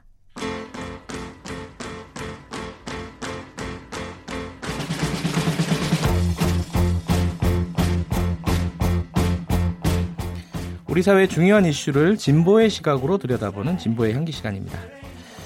요즘 주주총회 시즌이죠. 음, 대한항공 음, 쪽에 어, 얘기가 관심이 많이 모아지고 있습니다. 조양호 회장이 과연 어, 해임될 것인가 연임이 안 될 것인가 뭐 이런 걸 놓고 이게 왜냐하면 이게 주주권 행사가 여러 가지로 조금씩 시대가 변하면서 달라지고 있지 않습니까? 지금 국민연금의 역할도 굉장히 중요해지고 있고요. 관련된 얘기를 좀 나눠보죠. 가장 전문가신 것 같네요. 김기식 더미래연구소 정책위원장 나와 계십니다. 안녕하세요. 예, 안녕하십니까. 어, 일단 뉴스에서 굉장히 많이 나와요, 이게. 특히 뭐, 저기 한진그룹에서 직원들을 동원해가지고 네네. 어, 주주권 의결권을 이렇게 모으고 있다 강제로 뭐 이런 얘기도 있고요. 이게 어떻게 될까 지금 궁금한 사람들이 있는데 좀 전체 그림을 한번 좀 먼저 말씀해 주시죠. 예, 그 국민연금에 대한 항공 지분이 한 11%인데요. 그 조양호 어, 회장을 포함한 특수관계인 지분이 33%니까 예. 원래대로 하면은 그 게임이 안 되죠. 그런데 그렇죠. 예. 어, 대한항공의 그 소액주주 지분이 56%쯤 됩니다. 네. 그런데 지금 국민연금만이 아니고 어그 해외에 있는 그 공공연금에서도 지금 어, 조양호 회장의 이사 선임에 네. 대해서 반대하는 의견들이 어, 나오고 있기 때문에 이 56%의 소액 주주 표가 어떻게 가느냐에 따라서 실제로 음. 어, 이 사내이사 선임이 부결될 가능성이 좀 있어서 최근에 네. 이제 이 부분에 대해서 관심이 되게 높아지고 있는 것 같습니다. 소액 주주 표들은 의결권 행사 안 하는 표들도 굉장히 많을 거 아니에요? 예, 그런데 이제 보통 이제 결국은 이제 기관 투자자들 지분을 음. 상당 갖고 있는 기관 네. 투자자들의 움직임이 되게 중요한데요. 예. 어, 특히 해외 그 공공연기금들 우리 국민연금과 비슷한 성격을 갖는 음. 그러니까 이제 일종의 돈벌이를 목적으로 하는 사모펀드와는 다른 이, 이 각 나라들에서 네. 공공기금들에서는 네. 도저히 그 조양호 회장이 갖고 있는 어떤 배임이라든가 횡령이라든가 네. 이런 이제 어떻게 소위 말하는 반시장 범죄라고 하는 그러니까 음. 소위 자본주의 사회에서는 가장 엄격하게 제재하고 있는 어떤 예. 형사 범죄와 관련해서 지금 어그이 피의자의 신분에 네. 있는 조양호 회장의 사내이사 선임을 반대하는 건 너무나 당연하고요. 음. 그러다 보니까 이런 이제 그 지분을 상당수 갖고 있는 해외 연기금들이 예. 반대 의사를 표명하고 있고 또 예. 어, 국제적으로도 그렇고 국내적으로 의, 이 의결권을 행사할 때 소액주주들한테 찬성해라 반대하라는 이런 권고를 하는 기관들이 있는데 이 기관들이 일제히 국내도 해외도 다 반대 표결하라고 지금 소액주주들에게 그 권고를 하고 있기 때문에 한번 이번 주총 양상을 지켜봐야 될 것 같습니다. 아, 주총이 언제죠? 잠깐만. 아, 오늘 27일이네요. 네. 네. 이게 그 이름은 영어라서 굉장히 어렵긴 한데 뭐 캐나다, 미국 뭐 이런 쪽에 아까 말씀하신 연기금에서 어, 뭐 조양호 지금 사내 이사의 연임을 반대한다라는 입장을 밝혔잖아요. 네네네 그렇습니다. 근데 한 가지 잘 이해가 안 되는 게 외국 연기금 이렇게 입장을 밝히는데 우리 국민연금은 어떻게 되는 겁니까? 아직 공식적인 입장은 밝히지 않은 것 같은데요. 아마 국민연금 내부적으로는 방침이 정해져 있을 건데 예. 국민연금이 예. 먼저 나설 경우에 또 일각에서 국민연금이 아. 민간 기업의 경영권에 개입하는 거 아니냐 이런 소리가 나올 것 같으니까 예. 아마 이제 전반적으로 공적 성격을 갖고 있는 연기금들이라든가 이런 기관 투자자들의 입장들이 다 나온 다음에 아. 어, 의사 표시를 하고 또 실제 표결에서 어, 명확하게 어, 반대 표결을 할 걸로 보여지고 그걸 공시하는 형태로 나타나지 음, 않을까 싶습니다. 근데 의결권 방향을 미리 공개를 하는 게 이제 사전 공개 대상 기업 아닙니까? 그죠? 네네네. 근데 그 여러 개를 밝히잖아요. 근데 왜 대한항공은 안 밝히는지 그게 궁금하더라고요. 예, 뭐 여러 가지 고려를 하고 있겠습니다만 저는 예. 그 왜냐하면 국민연금이 지금 11%가 넘는 지분을 갖고 있기 때문에 아, 조양호 회장 외에는 지금 최대 주주인 거거든요. 그러니까 예. 2대 주주인 거죠. 그 예. 그런 점에서는 그, 이 표결권 방향을 미리 공개함으로써 아하, 예. 어, 소액주주, 국내 소액주주들에게 어쨌든 어, 의사를 표명하는 게 좋다고 생각하는데 너무 조금 어, 지나치게 음. 신중한 측면이 있다고 보여집니다. 예. 지금 근데 아까 그 말씀 하셨잖아요. 이 민간 기업의 어, 경영권에 간섭하는 것처럼 비춰질 수가 있어서 좀 조심스러워 하는 것 같다. 근데, 어, 뭐 이게 복잡한 얘기겠지만은 단, 단순하게 여쭤보면은 아니 민간 기업의 경영권에 간섭할 수 있는 거 아니에요? 주주인데?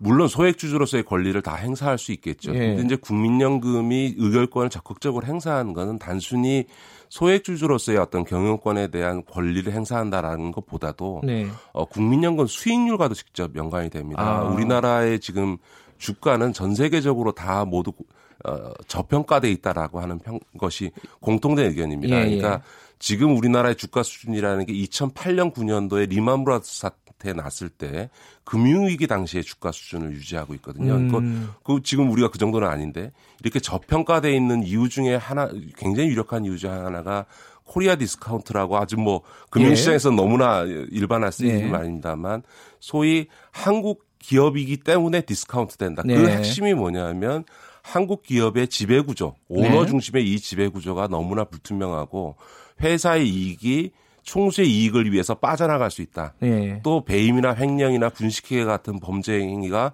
너무나 반복적으로 이루어지고 있기 때문에 네. 한국 재벌 기업들에 대한 어떤 국제적인 신뢰도가 떨어져 있는 거죠. 그러니까 실제 기업의 실정보다 한국 기업이 평가를 덜 받습니다. 그럼 결국은 주가가 낮게 형성된다는 그렇죠. 거죠. 주가가 낮게 형성되면 투자하는 국민연금의 수익이 줄게 되는 거죠. 그래서 국민연금이 적극적인 의결권 행사를 통해서 기업의 네. 지배 구조를 개선하려고 하는 것은 단순히 경영권에 개입하는 문제가 아니고 네. 국민연금에게 제일 중요한 건 수익률 아닙니까? 수익이 많이 나야 국민들에게 나중에 그렇죠. 국민연금을 줄 수 있으니까. 국민연금 내는 사람 입장에서요. 그렇죠. 그런 네. 점에서 보면 국민연금 수익률 제고 차원에서도 음. 어, 의결권을 적극적으로 행사하는 것이 지금 이 Korea discount라고 하는 한국 기업 주가의 저평가 상황을 극복하는 데서 중요하기 때문에 예. 국민연금의 이런 stewardship code에 따른 적극적 의결권 행사가 필요한 거죠. 근데 이제 공식적으로는요, 그 stewardship code, 그러니까 적극적으로 의결권을 행사하는 네네. 국민연금이 그거를 도입하지는 않은 거잖아요, 우리나라가. 아니 이제 우리나라가 또 도입을 하기 시작한 거고요. 그래요? 전 세계적으로는 이미 globally, 그러니까 전 세계적으로 이 stewardship code를 도입하는 것이 세계적인 추세이고 또 어, 그걸 각국에 권고하고 있습니다. 그래서 음. 우리나라의 국민연금과 같은 뭐 캘리포니아 연기금이라든가 이런 각국의 일종의 국민연금과 같은 성격의 기금들은 이미 진작에 stewardship code를 도입했고 그거에 의해서 이렇게 문제가 있는 기업의 경영자의 선임에 대해서는 반대 표결을 해온 게 딱히 지금 대한항공이기 때문이 아니고 네. 그들의 stewardship code의 기준에 의하면 이건 찬성 표결을 도저히 할 수 없는 표결인 거죠. 음, 그러니까 주총 안건을 판단할 기구를 만들었잖아요. 국민연금이. 네, 그렇습니다. 이름이 수탁자, 전문위원회. 네, 전문위원회. 이게 그, 수, 그 국민 stewardship code 아까 말씀하신 그거의 음. 첫걸음이라고 볼 수 있나요? 그렇습니다. 근데 이게 제대로 시스템이 돼 있는 겁니까? 이게 되게 너무 소극적이다. 제대로 판단을 못할 수 있다라는 뭐 우려도 일부 있던 있던 것 같은데. 아니 stewardship code는 이제 전 세계적으로 너무 많이 쓰여지고 있고 예. 우리 그걸 참고해서 우리나라도 stewardship 예. code에 따른 이제 의결권 어, 행사 지침 같은 것들은 다 마련이 되어 있습니다. 그러니까 그렇군요. 그래서 이제 그거를 올해부터는 이제 적극적으로 그 stewardship code의 예, 의결권 행사 지침에 따른 의결권을 행사하겠다. 그래서 이제 예. 최근에 와서 문제 있는 기업에 대한 반대 표결들이 많이 이루어지고 있는 거죠. 다만 예.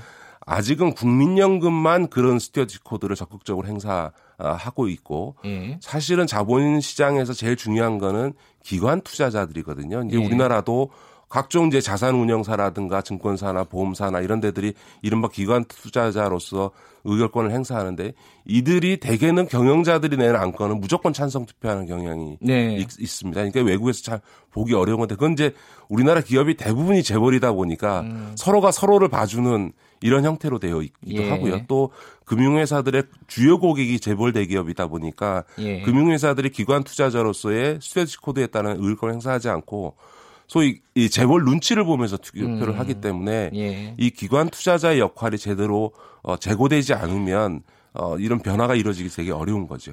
몇 가지 이제 의문이 드는데요. 하나는 그 우려 중에 하나죠. 그 국민연금 같은 데가 우리나라에서 어, 지금 정권의 입김에 좀 휘둘린다. 뭐 낙하산 인사 논란 항상 있잖아요. 뭐 이사장. 같은 경우에. 그럼 국민연금이 결국은 정권이 하고 싶은 대로 어, 경영에 간섭하게 되는 거 아니냐. 뭐 이런 우려가 있습니다. 이게 stewardship이 강화되면. 그건 전혀 사실이 아니고요. 왜냐하면 네. 이전까지는 국민연금이 다 그냥 그 다른 기관 투자자와 마찬가지로 회사 측에서 네. 그 낸 안건에 대부분 대부분 찬성 음. 투표가 하거나 아니면 shadow voting이라 그래서 그냥 다른 투자자들이 주주들이 투표한 찬반 비율대로 나눠서 투표하는 형태로 소극적으로 대처를 해왔던 건데요. 지금부터 이제 의결권 행사를 적극적으로 하는 건데 그거를 정권의 입맛에 따라서 한다라고 하는 거는 아무 기준도 없이 그때 그때마다 지침 떨어주면 찬성하고 반대한다는 건데 스튜어지 코드라고 하는 거는 어떤 경우에는 찬성하고 어떤 경우에는 반대해야 된다라고 하는 것을 음. 명문화된 기준을 만들고 오히려 그 기준을 반드시 따르도록 함으로써 예. 자의적으로 찬성해야 될 걸 반대하거나 반대할 음. 것을 찬성하게 할 수 있도록 하는 정치 권력의 개입을 차단하는 측면이 있습니다. 그렇기 음. 때문에 stewardship code라고 하는 게 그냥 국민연금이 마음대로 자, 의결권을 음. 적극 행사하라가 아니라 어떤 명문화된 기준을 만들기 때문에 오히려 객관적이고 중립적일 수 있다 이렇게 평가할 수 있는 음, 거죠. 오히려요. 그렇습니다. 근데 이게 그 생각이 많이 나실 거예요. 그 듣는 분, 청취자분들도 그 삼성물산 합병할 때 네네. 국민연금이 이제 삼성 측에 유리하게 이제 결정을 하지 않았습니까? 그렇습니다.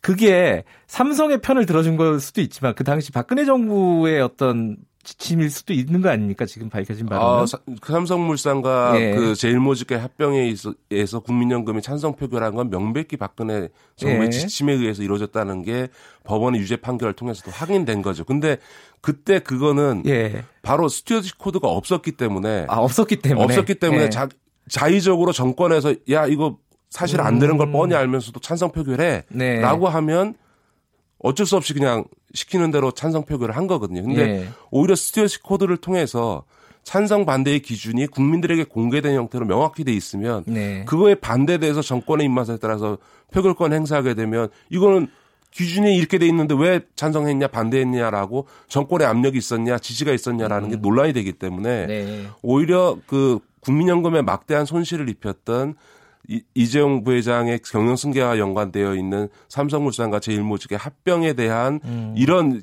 자의적인 정권의 네. 입맛에 따른 투표, 투표권 행사를 막기 위해서도 음흠. 이런 국민연금의 stewardship code 도입이 필요한 거죠. 어, 오히려 시스템을 만들어서 정권의 어떤 입김에서 독립적으로 행사할 수 있도록 하는 그런 그렇습니다. 장점이 있다. 그렇죠. 국민들이 국민연금 홈페이지에 공개되어 있는 stewardship code의 내용을 굉장히 어렵지 않습니다. 되게 아, 쉬워서 아, 음. 그걸 보고 그거에 반하는 표결이 있으면 누구나 비판하고 평가할 수 음, 있는 거죠. 그렇군요. 조양호 회장이 어, 사내 이사에서 해임이 된다. 그럼 어떻게 되는 겁니까? 이게 뭐 사내 이사에서 해임된다고 뭐 주, 주식 어, 뭐 지분이 없어지는 건 아니잖아요. 그렇습니다. 회사가 어떻게 달라지는 거예요? 물론 그 조양호 회장이 대주주이기 때문에 네. 여 전히 경영을 네. 있어서 영향을 미칠 겁니다. 사실 과거에 재벌 총수들은 법률적 책임을 지지 않기 위해서 사내이사에 등재하지 않고 그랬던 경우가 어, 많죠. 예, 많았습니다. 예. 그래서 무슨 문제 같으면 나는 사내이사 아니니까 뭐 배임이 이루어지든 횡령이 이루어지든 예. 비자금이 만들어지든 어, 법적으로 피해가는 수단을 썼, 썼기 때문에 실제로 지분을 갖고 있 는 상황에서는 대표, 사내이사가 되지 않아도 경영권에 네. 개입할 수는 있겠습니다만 그러나 지금은 많이 우리나라도 발전했기 때문에 네, 네. 어, 사내이사의 지위에 있지 않으면 경우에 예. 어, 아, 그런 경영권 행사에 상당한 제약이 이루어질 것은 분명하다 이렇게 생각하고요. 예. 다만 이제 청취자들께 드리고 싶은 말씀은 지금 예, 조양호 회장에 대한 혐의 내용이 배임 횡령이거든요. 쉽게 예. 얘기해서 회사의 돈을 빼돌려서 사적으로 썼다라는 거거든요. 이게 네.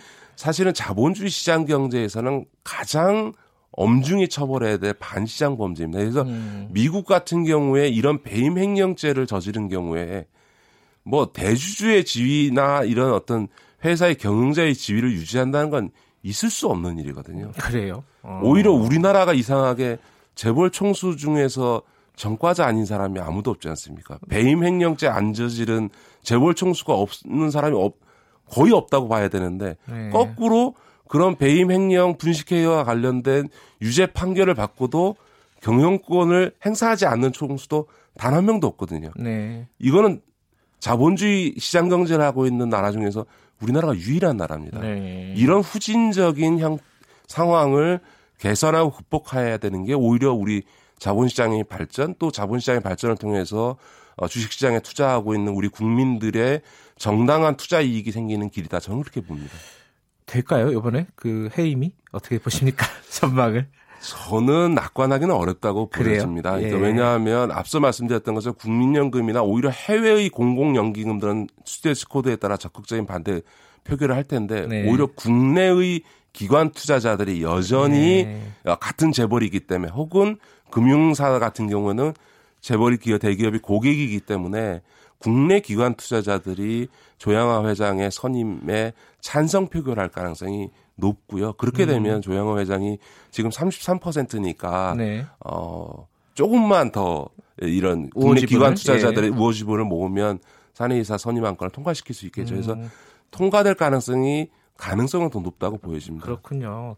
그 이번에 통과가 되든 안 되든, 그러니까 조영호 회장이 뭐 사내 이사에서 해임이 되든 안 되든 간에 앞으로 이런 다른 어떤 재벌 기업이라든가 다른 대기업들의 어떤 어, 경영권에 대해서 적극적으로 의사를 표명하는 이런 것들은 계속될 것이다라고 보면 되겠죠. 그렇죠. 지금 이제 그 대한항공의 주주총회를 둘러싼 이런 뜨거운 관심이라고 하는 것이 앞으로 시장과 기업 관계자들한테 이런 배임 횡령죄를 저지르면 아. 이런 양상이 벌어질 수 있다라고 하는 시그널 신호를 주는 아. 측면에서는 굉장히 긍정적이고요. 예. 이런 것들이 반복되어지다 보면 또 네. 실제로 어, 이 반대 표결이 많아져서 회의 그 이사 선임이 안 되는 상황이 벌어질 수도 있는 거죠. 음. 소액주주들이 있으면 뭐 의사가 어떻든 한번 참여해 보는 것도 나쁘지 않겠네요. 네, 한번 그 대한항공의 소액주주들께서는 한번 네. 주총에 참여해 보시는 것도 좋을 것 같습니다. 알겠습니다. 오늘 말씀 감사합니다. 네, 고맙습니다. 김기식 전 김강위원장이자 더미래연구소 정책위원장과 말씀 나눴습니다. 김경래 최강시사 듣고 계신 지금 시각은 8시 46분입니다.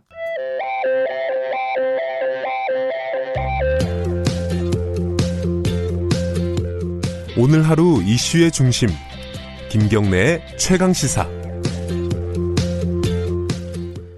네, 어제 어, 노동운동가 전태일 열사를 기리는 기념관이 공개가 됐습니다. 정식 개관은 아니고요. 이제 사전에 공개된 건데요.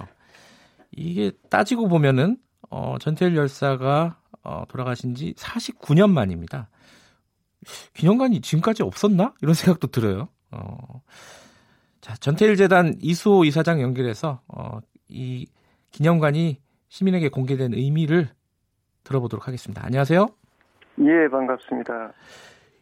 지금 제가 아까 말씀드렸지만요. 49년 동안 기념관 하나 없었다. 이게 좀 잘 납득이 안 돼요. 왜, 왜 이렇게 된 거죠? 예, 전태일 기념관에 대한 그 염원은 아주 오래됐습니다. 예. 실제로는 1983년에 그 조용래 변호사가 쓴 전태일 평전이 예. 국내에서 처음으로 발간될 때 본명을 못 쓰고 당시에 전태일 기념관 건립위원회라는 이름으로 어, 발간됐죠. 그래서 그때부터 끊임없이 염원에 왔는데 네. 그 여러 차례 이제 여러 가지 건립을 논의하다가 음. 드디어 이제 4년 전에 네. 우리 저 박원순 시장님이 결단을 내리고 그래서 음. 서울시에서 이렇게 마련해서 아. 문을 열게 됐습니다. 아 이게 어쨌든 기념관을 만들려면 돈이 들지 않겠습니까? 그렇습니다. 그, 거는 이제 네. 서울시에서 부담을 한 건가요? 예, 그렇습니다. 예. 이게 어디에 평화시장 근처에 마련이 돼 있나요? 어떻습니까? 예, 그 도로명으로는 종로구 청계천로 105번지인데요. 네. 청계천변 그 수표교 부근에 있습니다. 아, 수표교 부근에요? 예, 예. 예. 전태일이 그 분신 한간 평화시장. 예. 전태일 다리까지는 한 1.3km 정도. 예. 그렇게 떨어져 있는 청계천 바로 활동하던 거기에 지금 마련했습니다. 그 청계천 이렇게 산책하다 보면 보이나요? 예, 바로 아. 곁에 있기 때문에 예. 산책하시다 보면은 아주 잘 보입니다. 예, 제가 거기 자주 산책을 하거든요. 예. 자, 이 49년 만에 기념관이 만들어진 거, 음, 어떤 의미가 있다 좀 정리를 해 주시죠. 예. 어, 내년이면 전태일 50주기가 예, 됩니다. 그러네요. 예, 오늘의 전태일은 어떤 모습으로 활동할까 어, 생각해 보게 되고요. 예. 어, 23살의 젊은 어, 청년이었으니까 아무래도 네. 청년, 학생들 이런 번호 이런 눈으로 우리가 다시 한번 음. 전태일과 노동 이렇게 바라봐야 되지 않을까 생각하고요. 네. 전태일은 아무리 어려운 상황에서도 좌절하지 않고 절망하지 않으면서 다양한 그 방법으로 어려움을 극복해 보려고 애썼던 그런 인물이잖아요. 예. 그래서 기념관이 예, 가족들 모두가 함께 관람하면서 음. 그런 의미를 나누고 또 함께 할 수 있는 여러 가지 전시, 공연 이런 것들을 준비해서 음. 어, 우리 기념관이 노동존 중 사회를 만들어가는데 중요한 역할을 하는 공간이 되지 않을까 이런 생각을 하고 있습니다. 아마 요즘 어, 어린 학생들이나 이런 친구들 중에는 전태일이라는 이름을 모르는 사람들도 많이 있을 겁니다. 아마. 근데 최근에 뭐 예컨대 어, 김용균 씨 같은 분이 이제 작업장에서 사망을 하지 않았습니까? 예. 뭐 여러 가지 이제 노동 문제들이 많습니다. 지금도. 예. 이런 상황에서 49년 전에 분신을 한 전태일이라는 예. 이름이 어떤 의미가 있을까요? 예, 뭐 49년이라는 세월이 길긴 합니다만 네. 그 당시의 상황과 지금 상황이 예, 사실 어떻게 보면 많이 달라졌음에도 불구하고 또 같은 면도 많습니다. 네. 지금 지적해 주신 대로 그런 여러 사건들도 지금도 일어나고 있고 그럼요.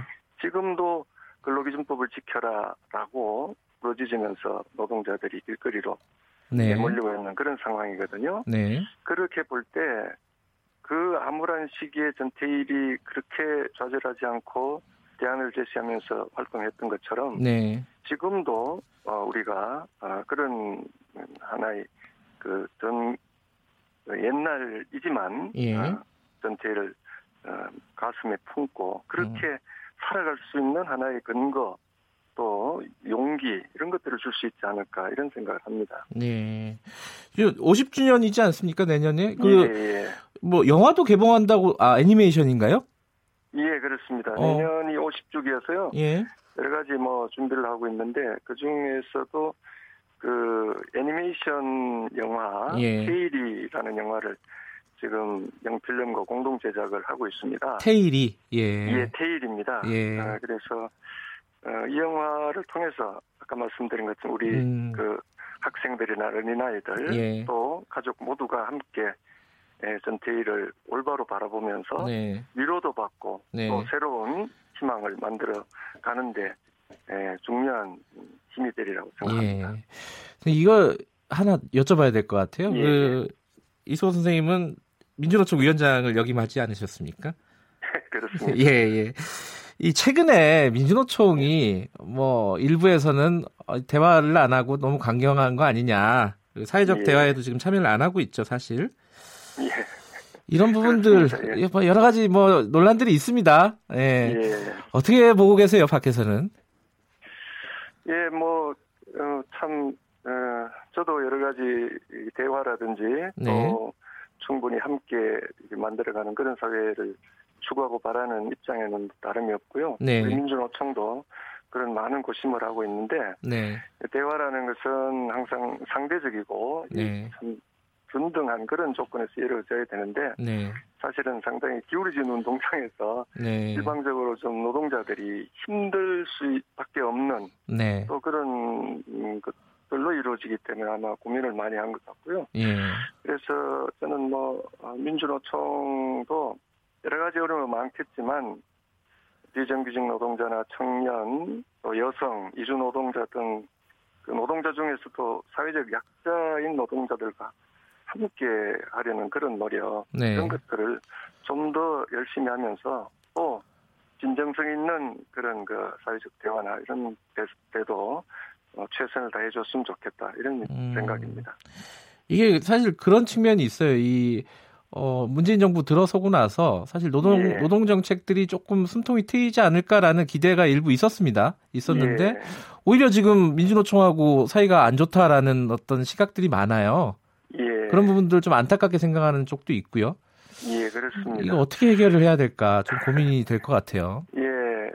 그래서 모처럼 이제 민주노총도 네. 그런 그 정말 대화의 자리에 나가서 함께 해보려는 그런 노력을 많이 하고 있지 않습니까? 네네. 그런데 최근에 뭐 그 노동 현안인 탄력 근로제라든지 예. 이런 문제가 어, 참 노동자들의 그런 그 희생을 강요하는 음. 그런 내용으로 되어 있어요. 예. 이런 걸수록 정말 진정성 있게 신중하게 네. 접근하면서 어, 꾸준히 함께하려는 네. 노력을 해야 되는데 예. 그런데 좀 모두가 좀좀 서투르고 어, 좀 너무 조급하지 않나 이런 생각이 들어요. 예. 그래서 어, 좀 너무 짧게 보지 말고 예. 좀 길게 보면서 근본적 생각을 하면서 네. 노사정이 예, 모두 함께 예, 진정성 있는 그런 제도로 갔으면 좋겠다 이런 생각입니다. 알겠습니다. 이소 이사장님은 그러면은 어 거기 기념관에 계시나요 평소에? 예, 저는 아. 뭐그 전태일 재단도 같이 맡고 있어서 예. 재단 일도 기념관 일 같이 아, 맡아서 하고 있습니다. 어, 이사장님 뵈려면 기념관으로 가면 되겠군요. 예, 그렇습니다. 오십시오, 놀러. 알겠습니다. 고맙습니다. 예, 고맙습니다. 전태일 재단 이소 이사장님이었습니다. 3월 21일 목요일 KBS 일라디오 김경래 최강 시사는 여기까지 해야겠네요. 오하나 오사님이 어, 출근해서 제일 먼저 라디오 켜고 최강 시사 잘 듣고 있습니다. 섬세한 시사 내용 보도가 너무 좋아요. 이런 말씀 보내주셨습니다. 제가 문자를 소개해줄 시간이 거의 없어가지고 항상 좀 죄송한데 다 읽고 있습니다. 그리고 좀 많이 여기서 안 싸우셨으면 좋겠어요. 왜 이렇게, 왜 이렇게 서로들 싸우시는지 모르겠네. 그래도 어, 악플보다는 무플보다는 악플이 나으니까요. 자 오늘 여기까지 하겠습니다. 고맙습니다.